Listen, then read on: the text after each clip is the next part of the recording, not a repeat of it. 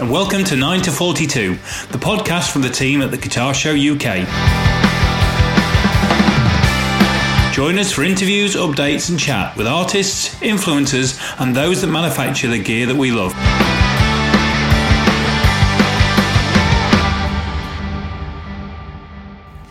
Hello and welcome to nine to forty-two, which is the podcast from the guys at the Guitar Show U K. Uh, my exceptionally good friend, Jace Hunt, is on screen.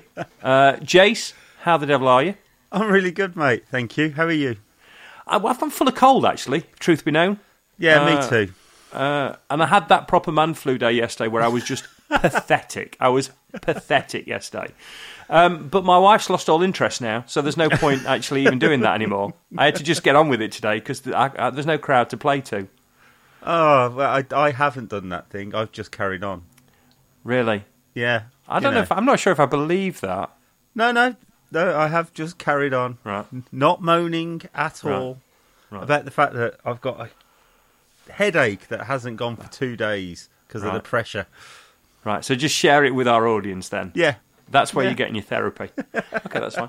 Um, we are joined today, uh, and, and we've only been trying to get this person on the podcast since pretty much when we started. Uh, not saying that she's elusive, but we've, we're joined by Hannah Trigwell. Hannah, how are you? Good afternoon. Yeah, I'm good. How are you? I'm not elusive, am I? Am I? Um... I don't know, you can have flaky if you like, which do you prefer? Oh, come on. No, it's it's nice to it's nice to be here. We don't have any tea cakes, but maybe that can be rectified. I know, I feel bad that I should have arranged to have something sent to you, really. Um, I know, if you'd have said that we would have had tea cakes, I might have committed earlier. Earlier on, yeah. Hannah and I have a, have a tea and toasted tea cake history. Yeah. Uh, and a fish game history. And yeah. We have a we have a strange kind of dark backstory. History. Yeah. yeah, well, yeah, yeah, yeah, yeah. I remember you once sending me a WhatsApp message that said something like "Get out quick, save yourself." I can't remember in what context. What was that? Was that at? Um, I think it was the at jazz festival. I think that was at jazz festival. Yeah, at Montreux. Yeah, years it must and years have been. And years. Yeah, well, we were a bit fair, hungover. A jazz festival yeah. would. Um, Would have me running for the door as well. Oh no, it was fantastic. No. We uh, do, back, do you know back what? In... such a lack of jazz, wasn't there? Oh, there was no jazz at all. It was great. It was, there was no, no jazz at all. It was fantastic. We just we just had a, a, a company credit card. We had this magic card that worked at the bar, and you just took it to the bar and you gave it to somebody, and they gave you they gave you champagne. Wow. It was it was fantastic. Stuff of dreams. And we got royally pissed, really. I yeah. seem to recall. Well, I flaked. I flaked about three or four in the morning. I had a voicemail from everybody about five saying, "Where are you? Come back yeah, out." Yeah, we were Which, looking for you. Yeah, I flaked yeah. about about whatever time, and uh, and you carried on. You carried on going through till virtually daylight, didn't you? Yeah, I remember coming down for breakfast and seeing you at the table and, and being surprised that you were there. Somehow I thought you'd been, like, dragged off to, like, the other side of the city or something. We were like, where's Ant? Where is he? And then you were just there, like, just casually drinking orange juice at the table. Yeah. I'm assuming I, I, this was at Montreux. This was at Montreux, yeah. So yeah. back in the day, for explanation and context, back in the day when I worked for Shaw, we used to do this trip once a year to the Jazz Festival in Montreux because Shaw were a technical partner. And uh, on one of the years, um, Mary Spender, who we've had on the podcast, and myself, when she was working with us at Shaw, we put together a kind of an influencers. Um, before influencers was even a word, I think. Uh, this this little trip, which involved people, uh, you know, like Hannah, Rachel Collier was on there. Uh, Paul Davids was on the trip, for those of you who know Paul and his and his work, and um, and, and we had a blast, didn't we? For I mean, I felt yeah. very old because everybody was like twelve, and I was like forty odd, uh, yeah, and, I, and I just I just needed my rest uh, and plenty of naps, and uh, and and we had a great time, but but we we did royally cane it a bit at the bar. Um, yeah, it was great. It was absolutely amazing. Would recommend ten out of ten. Yeah, and I think at that point in time, we are going back. When was that? twenty fifteen, twenty sixteen? Oh, my days, was it? Something yeah, because like I mean, the past two years haven't really counted. No, they haven't they? counted. But, um, yeah, it must be. It must be about twenty sixteen. That's crazy. And and on that trip, I think we had combined YouTube audience figures of, you know, as in subscribers, of about four and a half million amongst the, the, the half a dozen of you were there. Joe Joe Dolman was there as well, wasn't he? Guy was there. Um, and Andrew Huang was Han- there. Andrew, yeah, he? Andrew was there as well. So even back then, that, that little group had sort of, yeah, it must have been about four and a half to five million combined yeah. subscribers between you. Um, so it was quite a unique little group. Should have set up a show, really. I know, miss, I mean, we, we missed out there, didn't we? We really did. I know, yeah. I know. Anyway, let's, let's, let's, apologies for the five minutes worth of podcast that nobody understands. Let's start at the beginning. Start at the beginning. So, Hannah, you are a singer-songwriter. And that's really how you started out, isn't it? Yeah, yes. Nodding doesn't work on a podcast. No, no.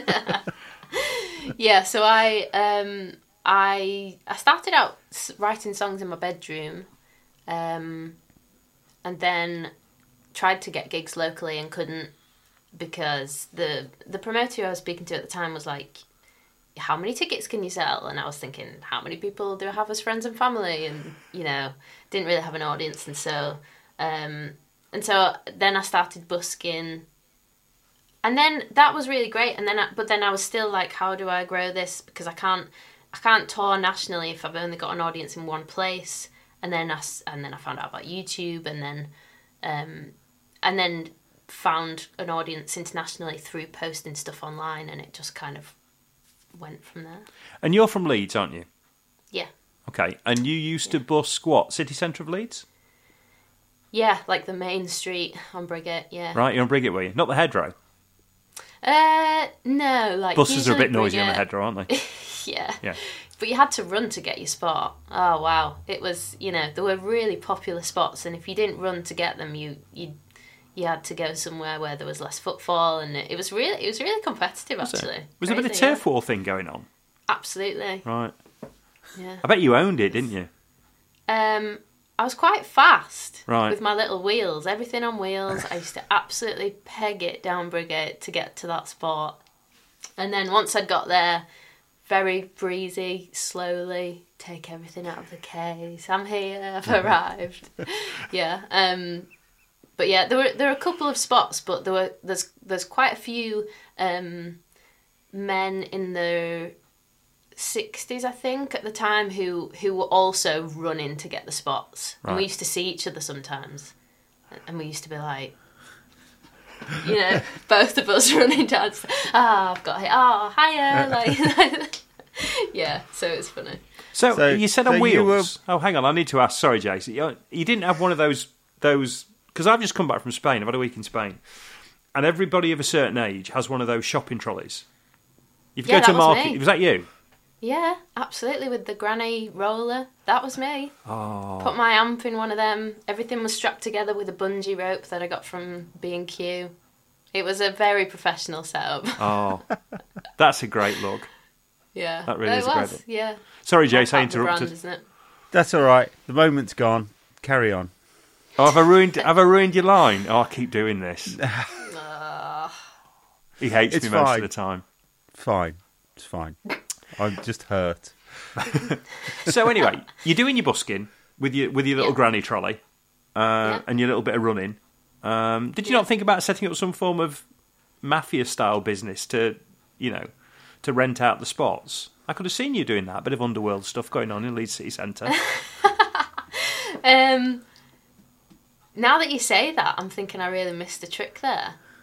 Um, no, I did not think about doing that. And it, I mean, if I got there at a certain point in the morning and somebody else couldn't get a spot, then I felt a moral obligation to only perform for a certain amount of time and then, you know, swap with someone else. But no, I didn't. Um, I, I wasn't the most powerful busker there, for right. sure. Right. yeah. But you... So you... In your little very quick resume of your story, you said that you discovered YouTube and you started posting videos online, which I'm assuming is, is just stuff in a room, you guitar, singing into a phone or a camera or whatever, and just uploading. But that's yeah, twenty ten, twenty eleven kind of time? Yeah, yeah, twenty, yeah. So you're you really are on the crest of that wave then, because that's fairly early in the YouTube story, isn't it? Yeah, because I think they, they only introduced um, seven twenty p H D in two thousand eight and then full H D ten eighty in two thousand nine, and I know that that kind of coincided with them suddenly having like an exponential growth of audience, um, and at that point is when I started putting videos online, so the timing of it was perfect right. for me, yeah. And that was, was that covers, your own stuff, mix of the two? Um, yeah, it was a mix. I used, I used to do like three, two or three covers, and then an original song or like an original song idea, and then rinse and repeat sort of thing. Right. And that that took off fairly quickly? No. No? No, I was doing that for about two, two, two and a half years. Right. Um, and I would post once or twice a week every week, and the views were really low for for like two years. Yeah, really, really low. And then a couple of videos started getting a bit of traction, and then I just kind of upped the the production value, I guess, of the type of videos and the, the audio as well. And that's when things started taking off quicker. Um, yeah, it was really slow to begin with, really right. slow. Right. So were you getting lots of pressure around when are you going to get a proper job kind of thing? Was that going hand in hand with this? Yeah, sort of. So I started busking a year before I went to uni. Right. And I was studying biology, and I knew that I had... I basically just thought to myself, I've got I've got a year out, I'm going to busk. Um, if I can't get to the end of the year and support myself just doing that, then I will go to uni. I went to uni, and then I was like... In my head, I was like, I've got three years to make this into like a sustainable career. Um, so I was busking a lot, and I was, and then I started touring nationally and internationally, and then by the time I'd come out, I could just keep going, and that was great. But I, I, I was putting a lot of pressure on myself to try to not get a real job. I was like, how do I, you know, if this needs to move faster, or how do I do this so that I can not have a real job by the end of uni, um, which is when all everybody was supposed to then have a real job. Um, there was so, like some of my family, I guess, and some of my friends were like, "What are you gonna do after?" And I knew within the first couple of weeks of, of studying biology that it that it wasn't for me. So it never made sense to go down that route. But I, yeah, otherwise I wasn't sure what, what I would do. Did you finish the degree then? Yeah. Right. So you've got a degree in biology. Yeah. Got an honours degree in biology. Which you've literally done nothing with.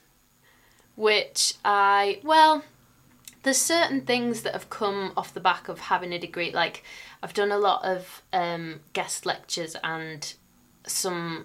Like, I'm a senior lecturer at Leeds Conservatoire for emerging music models. I'm not sure that I would have gotten opportunities like that if I hadn't gone to uni. Maybe would have, but... Um, I feel like it's a mixture of experience and actually having having got a degree.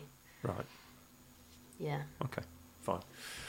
Right, so, you finish your degree, you've worked mm. out you're not going to work, effectively, because it's not work, is it? Yeah. You know, really. In in, in most people's no. eyes, it's not work, is it? Um, it's, it's that thing, isn't it? Like, the, the, the phrase has changed recently, hasn't it? From, like, find a job you love and you'll never work in your day, a day in your life. It's been flipped on its head, hasn't it? Like, you'll work every day for the rest of your life yeah. if you find yeah. a job you love. Yeah. yeah. I probably work way more than I would if I had, like, a nine to five, I think. So where was the money coming from? Was it just coming from the touring, or had you started to generate money from... Was YouTube helping to support you? Yeah, so there was, like... Um, during uni... Yeah, well, just in this period, so, yeah, end, so end of uni and the fact that you made the decision very quickly that, you know, your biology yeah. degree wasn't really... So I had um, YouTube revenue. Um, there were a couple of things at the time that were, like, brand deal things. I had a couple of um, relationships with production houses in Leeds and down south that were making music for adverts, and I had a few syncs through them. Um, and then, you know, from merch sales and things like that, it was it was quite narrow. There were only a few revenue streams at that at that time. Hmm.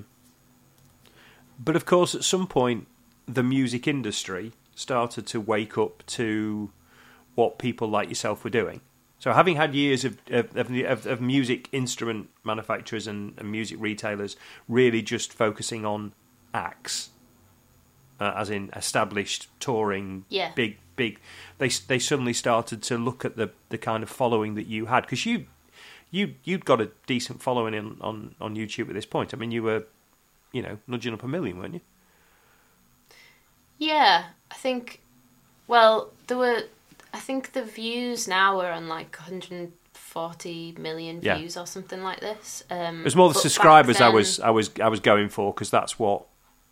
I... So the subscribers, I don't. I, I mean, back then I think it was I think it was on like two hundred fifty thousand, right. um, which, yeah, and a, and the the video views were fairly, like, consistent across the videos. Um, But I, I wasn't talking to a lot of... It, it, it was so still new. Like, YouTube was still seen as, like, a new thing in yeah. two thousand twelve. It was still like, oh, you know, she's putting videos on YouTube. What's that? Yeah. um, so, yeah. Well, I mean, I remember when we start... I mean, you know, we talked about going out to Montreux, but that's that's when Shaw started to take some kind of interest in, in what was going on. So that's what, twenty fifteen, twenty sixteen. I wouldn't say we were the first to the party, but I wouldn't say we were the last either. Yeah. Um, so even then, you know, four years after you were starting to get good number views, you know, mm. brand music brands were only just starting to get really, really interested. You've got a, you've had a, a long-term relationship with Faith, though, haven't you? Faith Guitars. When did that start? Yeah, so that started. Um, my producer used to work in a music shop about ten years ago. Um, and he knew someone who was, I guess, in sales at Barnes and Mullins. Barnes, yeah. Yeah. Um, at Faith. So, and then he was saying, "Oh, um, you know, we were in the studio one day, and I was thinking, oh, I need to get a guitar. What what kind should I try out?" And he was like, "Have you tried these?" And um, then he kind of introduced me to Alex at Faith. And Rob, and it was just through an email, really. Yeah, and I was just kind of, I said it'd be great to come and try them out, and then when I did try them out, I was thinking, my first thought was actually, these are way underpriced. I was just like, these, you know, it felt, at the time I had a Taylor six fourteen, and I just was thinking, this this feels actually like of that kind of level. Um But nobody knew the brand name, or nobody that I knew knew the brand name. Um, so it felt like a bit of an underground, a little secret thing that I found out about, which was nice. And that relationship's been in place ever since, hasn't it? You you still do quite a lot of work with Faith now. Yeah, so I've done some um, performances for them at, like, the U K Guitar Show, and um, some videos and things with them, and at their at their ware at their warehouse their. Would you call it a warehouse where they build the guitars? Um, where they, where they, the factory, the factory, a guitar um, buildy place, a guitar building area zone. Um, yeah, and yeah, just get, they're just great people as well, and I think that makes all the difference. Like, it's it's great to have a, a great product, but at the end of the day, if you don't click with someone, it's it's it doesn't tend to be a long relationship, I don't think. No. No, they are they are a lovely, lovely bunch of people. Uh, yeah. They really are. Right, okay.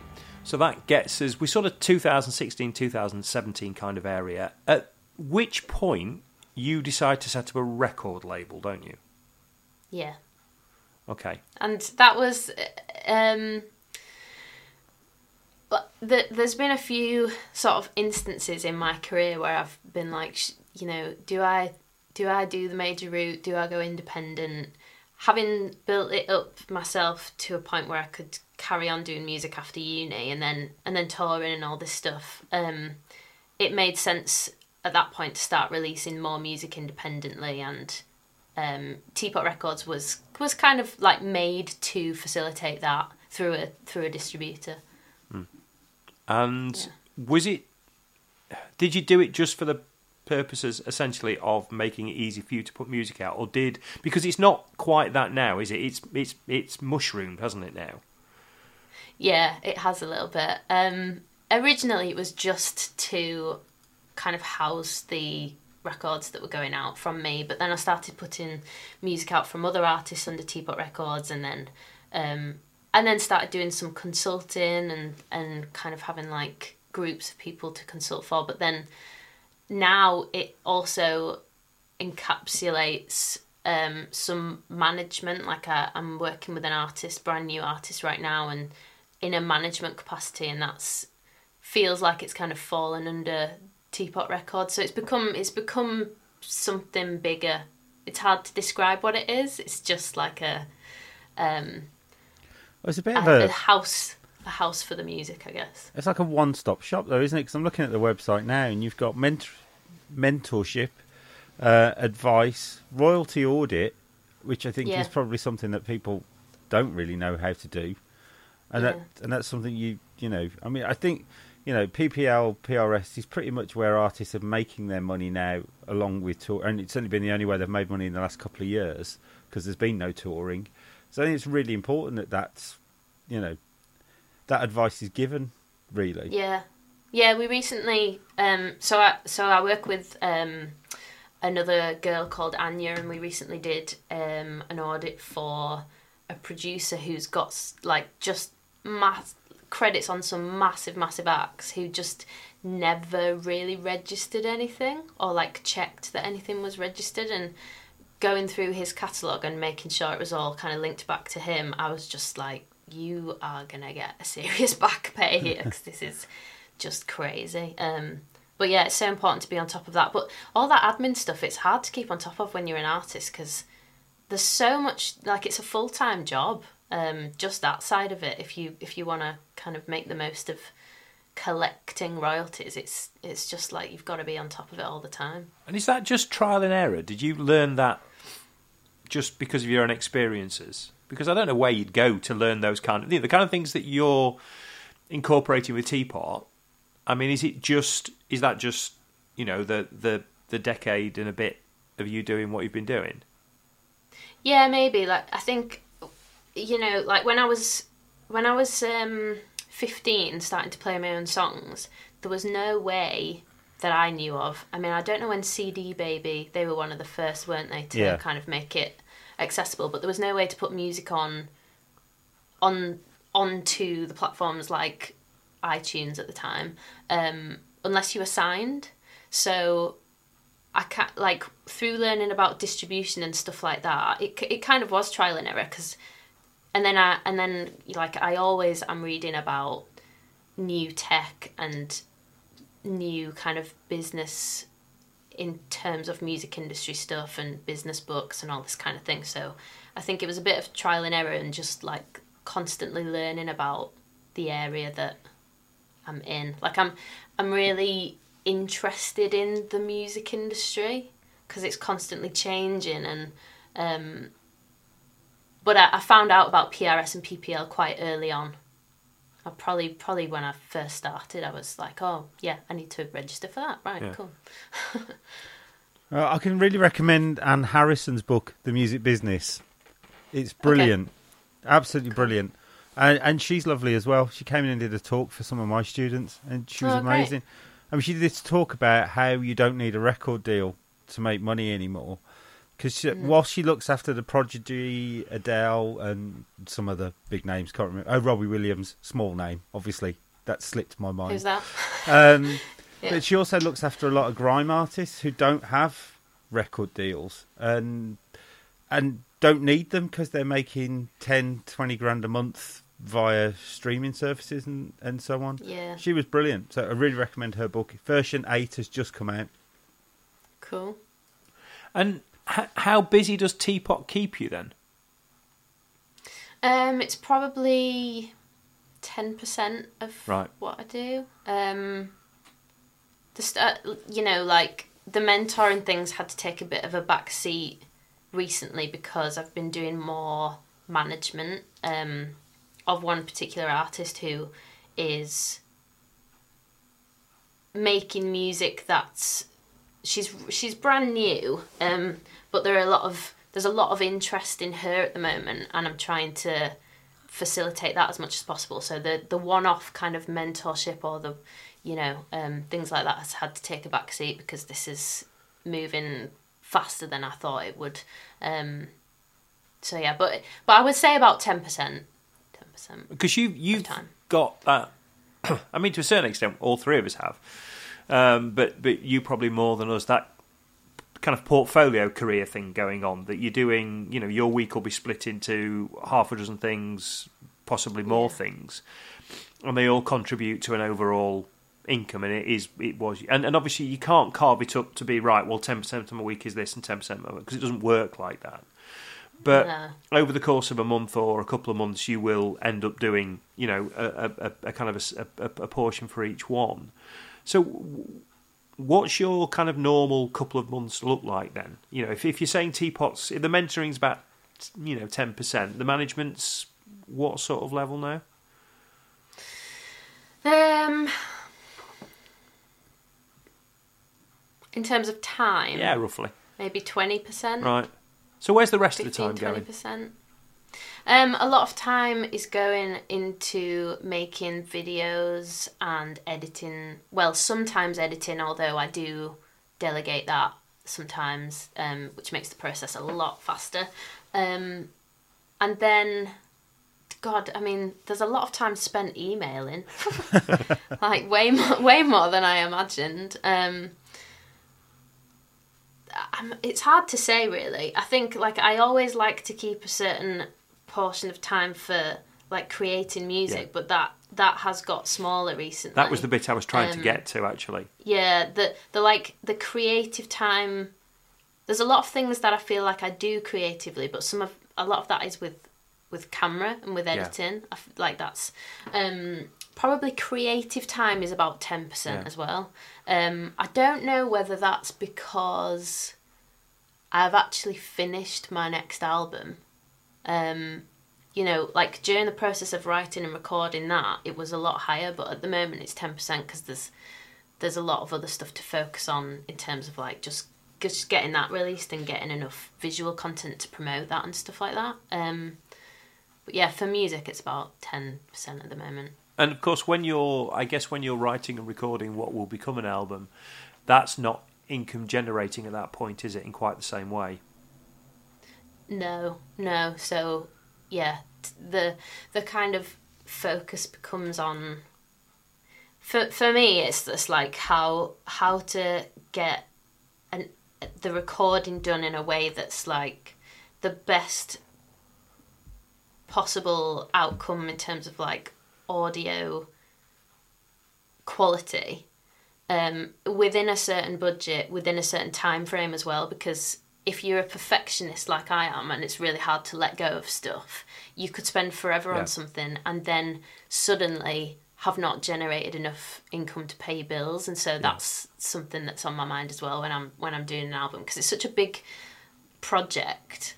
Like, at, so my next album will have nine songs on. And, like, most albums have, like, I think between, like, ten and twelve, maybe, songs, um, which a major label artist could spend eighteen months making. Like, I just don't have the time to do that, so, no. yeah. I think you'll find that all the best albums have nine tracks on them. Do they? They do indeed. From the oh. seventies, I know you're too young, but actually, some of my favourite albums have just got nine tracks. I went to see... Oh, um, cool. I went to see Steve Earle do a keynote speech. I was I was going to say a few years ago, quite a few years ago now. And he was talking about how he'd caught his son um, illegally downloading music. And he'd said to his son, which bit of this don't you understand? The house, the car, the pool, that's paid for by people buying my records.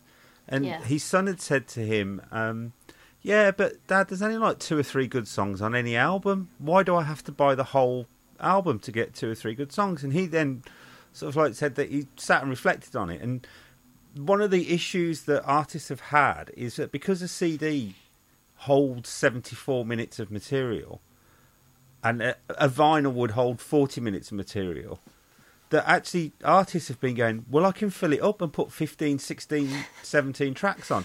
But actually, yeah. those are the tracks that would have been B-sides of singles because they weren't good enough to go on the album. And then what you end up with is a very watered-down piece of work. And mm. nine or ten works really well. If they're the, just the nine best songs that you've got, just record yeah. them. Yeah, I think I agree with that. And they'd just get shelved, wouldn't they? Like, nowadays, yeah. I mean, nowadays it's like songs getting shelved left, right and centre, but also portions of songs. Like, the, the most popular songs on TikTok tend to be under two minutes, which is just mind-blowing to me because... When I first started out, the indus- industry standard for a pop song was three thirty, yeah. three forty-five, and now, like, if you go in over two minutes, you better be you better be fast to, like, wind it down after that because nobody's got time for that. Well, it never hurt the Ramones, did it? They they could have got a whole album of fifteen songs done in half an hour. Yeah, I mean, I'd, it's going to be interesting to see what happens with live shows, like. With new artists, we're going to be in and out of a live show in like half an hour. What?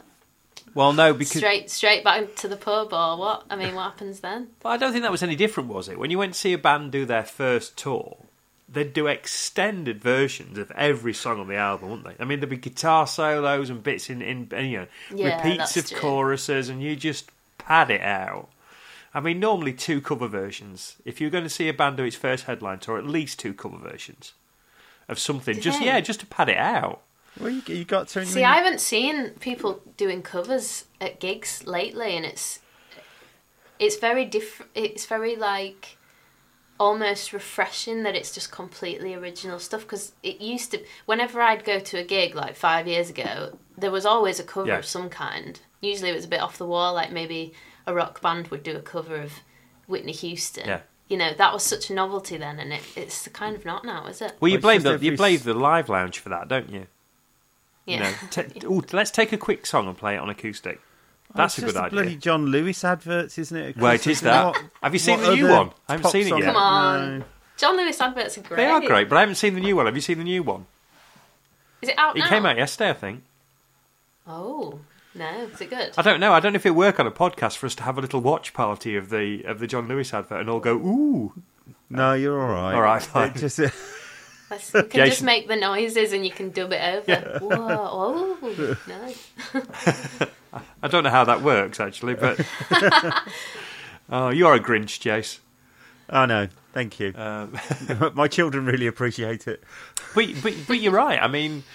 Albums now, thirty-five, forty minutes. How do you, how do you do a live act based on that? But then again, have we got the attention span for a, for a a, a ninety-minute or a one hundred twenty-minute show anymore?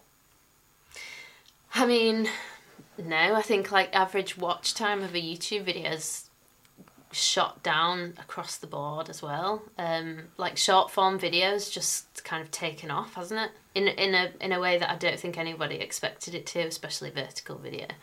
I the strange thing about what you've just said there is I agree with that in one breath, but then mm. my kids will sit and watch the most mundane nonsense for an extended period of time. So Josh plays FIFA, and he, they do these things called uh, it's packs, foot packs, where they get players they can use in their FIFA squads, and they will watch for half an hour at a time. He'll watch some YouTuber open his foot packs, and it's and it's just like. I, I, it's like watching paint dry, and and he that sounds and awful. He'll do that for half an hour at a time. Or mm. Jack will watch another YouTuber, I, I, Zebra Gamer, this guy, and he'll watch him play, you know, a, um, a Lego game on, on Nintendo Switch, and he'll or he'll watch him play Minecraft for an hour. He'll watch somebody else play Minecraft for an hour. Yeah, I don't get that, no. But that's because I'm now old. Yes. So. I mean, no, not you're old, but yes, you are in that respect. No, yeah, we we just it's the, it's just that thing, isn't it? Like the whenever the younger generation start doing something, the older people just go, "What are you doing?" What's it all about? We just don't get it, do we? Well, we're not in that headspace, obviously. Well, I've tried to get the kids into, because because it's obviously it's going to come up again fairly recently, so of in, in the future, I've tried to get the kids into the Christmas Radio Times. Okay. Right, so so you sit down with the Radio Times and you go through and you mark, in the way we used to, you mark all the things you want to watch. And and the first time, yeah, that's that's not. No, they don't watch telly. No, mate. but no, the, I did, we did this last year, and Josh quite liked it. And he marked all these things and said, "Right, well, I'm going to go and watch that one now." Then, and I'm like, "Well, that's not how it works, Josh. It's it's in a yeah, sequence. On demand. it's not a Great. it's not a list Love of it. the things that are available. It's actually it says the date and the time on the top of the page, and he couldn't get his head around it. No, why would they? Everything is on demand. Yeah. Not everything. I mean, my my kids. Wow. If you watch. want to watch the fourth episode of Columbo series three, you might have to wait and watch it at. So my kids watch T V with subtitles on now. Because, oh yeah. yeah. Do you know what? I've heard a lot more people doing yeah, that. Yeah, Jack does. Because um, they, they don't concentrate enough on the story because mm. their phone's in the hand or something. It's it's it's ever so weird. I, I mean, I I can't watch. I can watch a subtitled film, but I can't watch an English subtitled no. film. That just, just defeats the object no. to me. No. Though there are a few bits from round where you are, I could probably need subtitles for. Oh. Me? No, Jace. Me or Jason? No, I think he's talking about Black Country. No, okay. Oh, it was a cheap shot. I'm sorry. I'm sorry. Anyway, we've only got Hannah for another eight minutes. You've got a hard stop at five, and I've still got, uh, I've got well, one question to ask, actually, which is okay. um, you um, you did a podcast in partnership with Thomann. Yeah. Excellent. Fantastic. Right. It's been lovely to have you, Hannah. Thank See you. you Yeah, yeah. So, yeah, so we did um, a series called Backstage Pass Podcast. We did fifty episodes with experts from within the music industry in different areas. And um, it was really just like a casual chat about pe- different people's experience of working in music, um, which was re- like illuminating on certain topics for me. Yeah, it was great. And was it strange to be asked by that particular brand? I mean, because they don't have a reputation um, for creative sort of output, do they? I mean, I mean. No, I think that's. I think it's changing. Um, I think previous to like the podcast, I don't think they did. Um, whereas like now, there's a lot of different like series of for them on, particularly with like guitars and um, drums on YouTube and. And a lot of a lot of stuff on Instagram as well, but it was something kind kind of like out of the blue. I was about to start talking to different people and doing like little conversational YouTube videos, and I'd posted something about this on my Instagram stories. Um, didn't realise that that Thomann followed me or anything like that, but I got a message from them saying, "What are you doing?" And I was like, "I'm." thinking about doing this thing," and um, and they were like, "That sounds great. Do you want to do it together?" And I was like, "Oh, like this could be really cool." So it was kind of it kind of happened really organically, but yeah, it wasn't somebody who I would have imagined at that time would have wanted to work with me. No. Um, yeah. And are you are you missing it? When when did when did it finish? Um. Well, we're just doing a break right now, right. so I, I do. I make another series for them called Music Without Theory, which is about um, trying to encourage people to make music in a way that isn't too kind of overwhelmed with theory knowledge. Yeah. Um, we we kind of did a pause on Backstage Pass podcast in. I, th- I feel like it was. Earlier this year, might have been March. Right. Um, yeah. But that's coming back. There's there's there's plans to do more of that. Yeah, possibly. I think that there are certain areas within the music industry that I don't think we've spoken to experts there yet. Yeah. So I'd like to yeah, I'd like to do some more kind of conversations with with more people in more niche areas. So we'll see, yeah. Okay. And what do you... After all of this, and everything we've touched on, because we've, we've gone a little bit scattergun, and there's been a lot of things we've, we've touched on a little bit, but What do you what what? How would you define yourself now? Um, my career is in an interesting point. um, I think I was I was very relaxed and safe in like my early twenties, just being an artist. Um, and now it's it's. You know, I've got my artist career.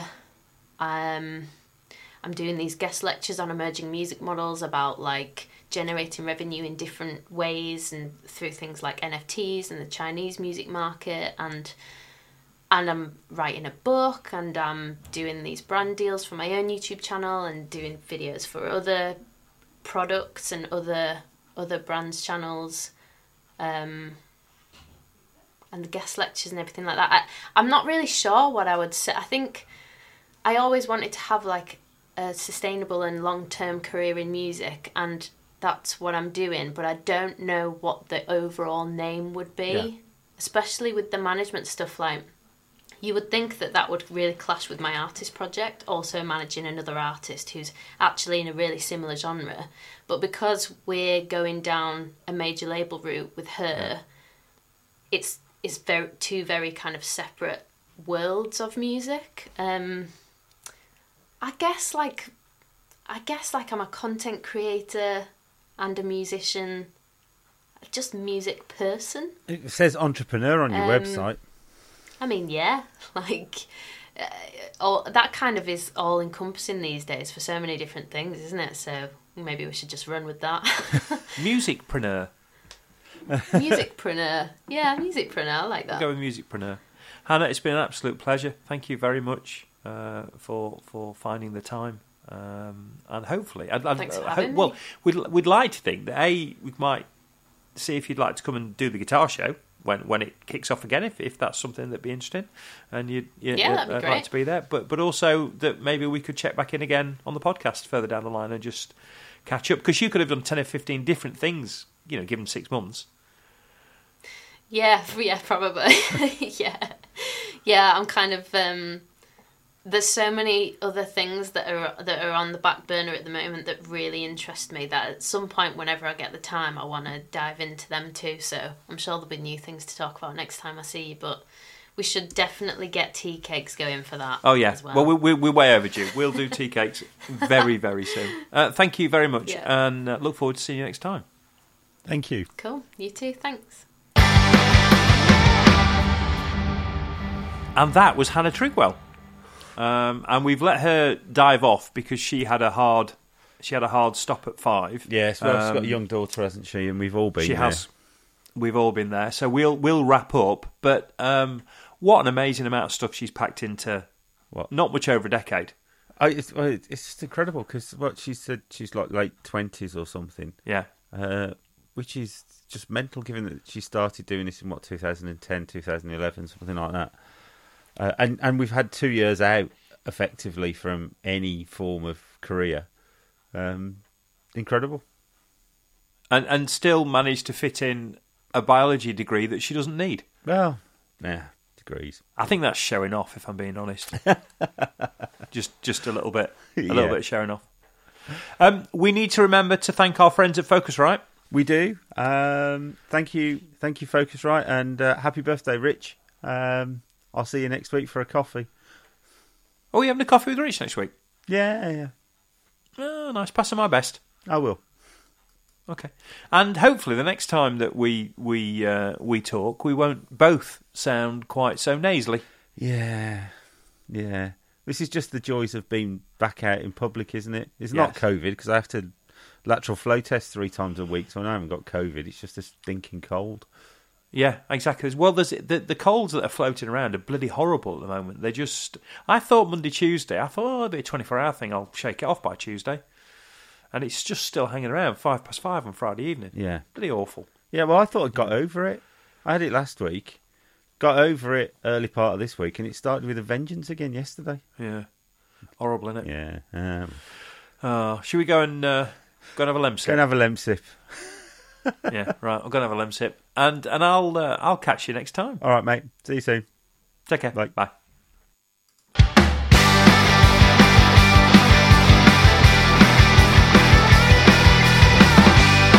Thanks for listening to nine to forty-two, the podcast from the team at the Guitar Show U K.